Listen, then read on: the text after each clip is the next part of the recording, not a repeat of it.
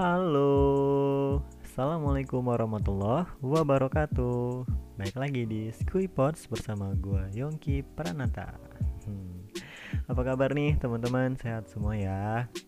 Udah hampir dua minggu, gue gak update Hampir dua minggu, gue udah gak pernah nulis skrip lagi Udah gak record lagi. Karena uh, lagi struggling banget sama kerjaan yang numpuk numpuk karena saat ini kerjaan gue lagi proses dalam masa transisi ya dari perubahan sistem lama ke baru. Jadi gue harus fokus dulu ke kerjaan. Karena itu adalah sumber penghidupanku. Ya. Jadi sekali lagi maaf. Uh, kali ini gue bakal bahas tentang public speaking. Karena menurut gue public speaking itu penting banget di dunia kerja ya. Penting banget dan public speaking ini juga bukan berguna untuk presenter atau pembicara aja kayak motivator gitu enggak. Tapi di Indonesia nih ya kurang lebih lima tahun belakangan kesadaran akan pentingnya public speaking itu udah mulai mencuat udah mulai banyak banget.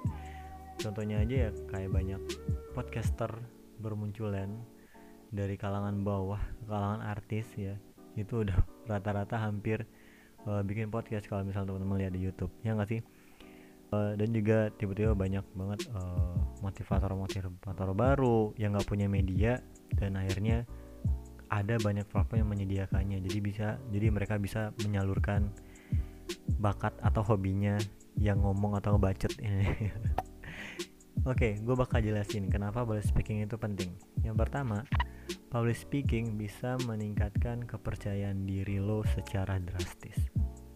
Kenapa? Karena dengan public speaking, lo bisa membuat citra diri lo siapa yang pada akhirnya akan membangun rasa percaya diri. Karena lo bisa ngomong dengan teratur di depan umum. Jadi uh, tapi ini nggak langsung lancar gitu ya ngomong di depan orang enggak tapi tetap butuh proses. Coba sekali yang masih gemeteran kalau sekali itu pasti bingung banget mau ngapa ntar dua kali coba lagi tiga kali empat kali coba terus. Nanti nervousnya itu bakal berkurang berkurang berkurang Nah untuk ngatasi nervous itu gue pribadi sih punya tips. Uh, saat gue coba presentasi atau bawa acara apa pun gue coba pegang satu alat atau media buat nyalurin rasa gugup gue ke media itu. Contoh kayak pulpen uh, spidol mungkin. Kalau lagi bawa acara pegang mic ya gue salurin nervous itu ya ke mic itu. Itu sih kalau gue buat ngurangin rasa gugup. Kalau misalnya teman-teman punya tips lain ya boleh juga nanti di share ke gue oke? okay? Yang kedua public speaking itu bakat banget untuk jadi penjual atau bisnismen kenapa coba?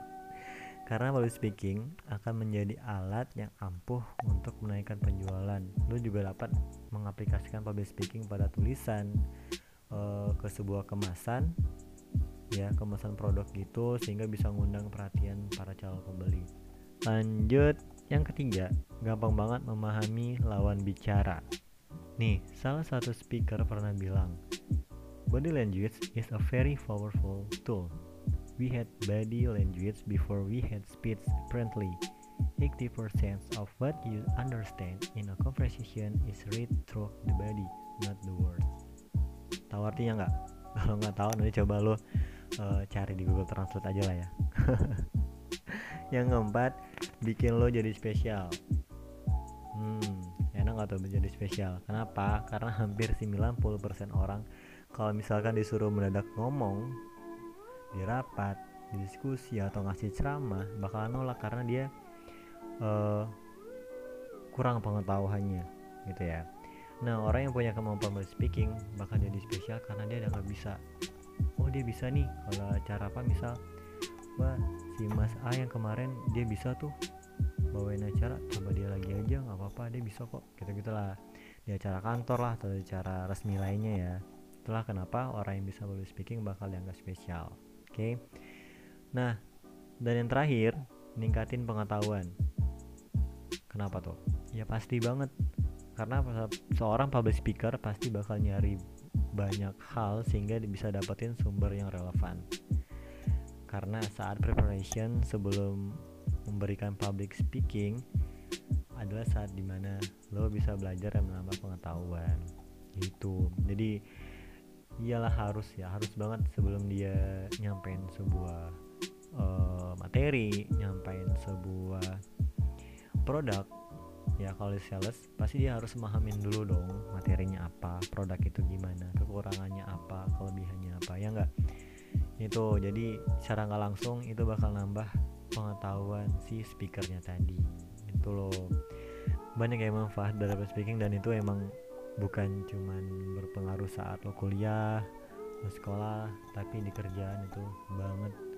Bermanfaat banget teman-teman. Jadi kalau misal lo tanya di mana lo bisa belajar public speaking ya lo bisa ikutan organisasi join ke komunitas uh, atau yang yang penting positif teman-teman yang penting organisasi positif komunitas yang positif ya itu bisa jadi bisa jadi tempat lo buat belajar mengasah public speaking oke okay? itu aja semoga bermanfaat Sampai jumpa di next podcast. Terima kasih. Bye bye.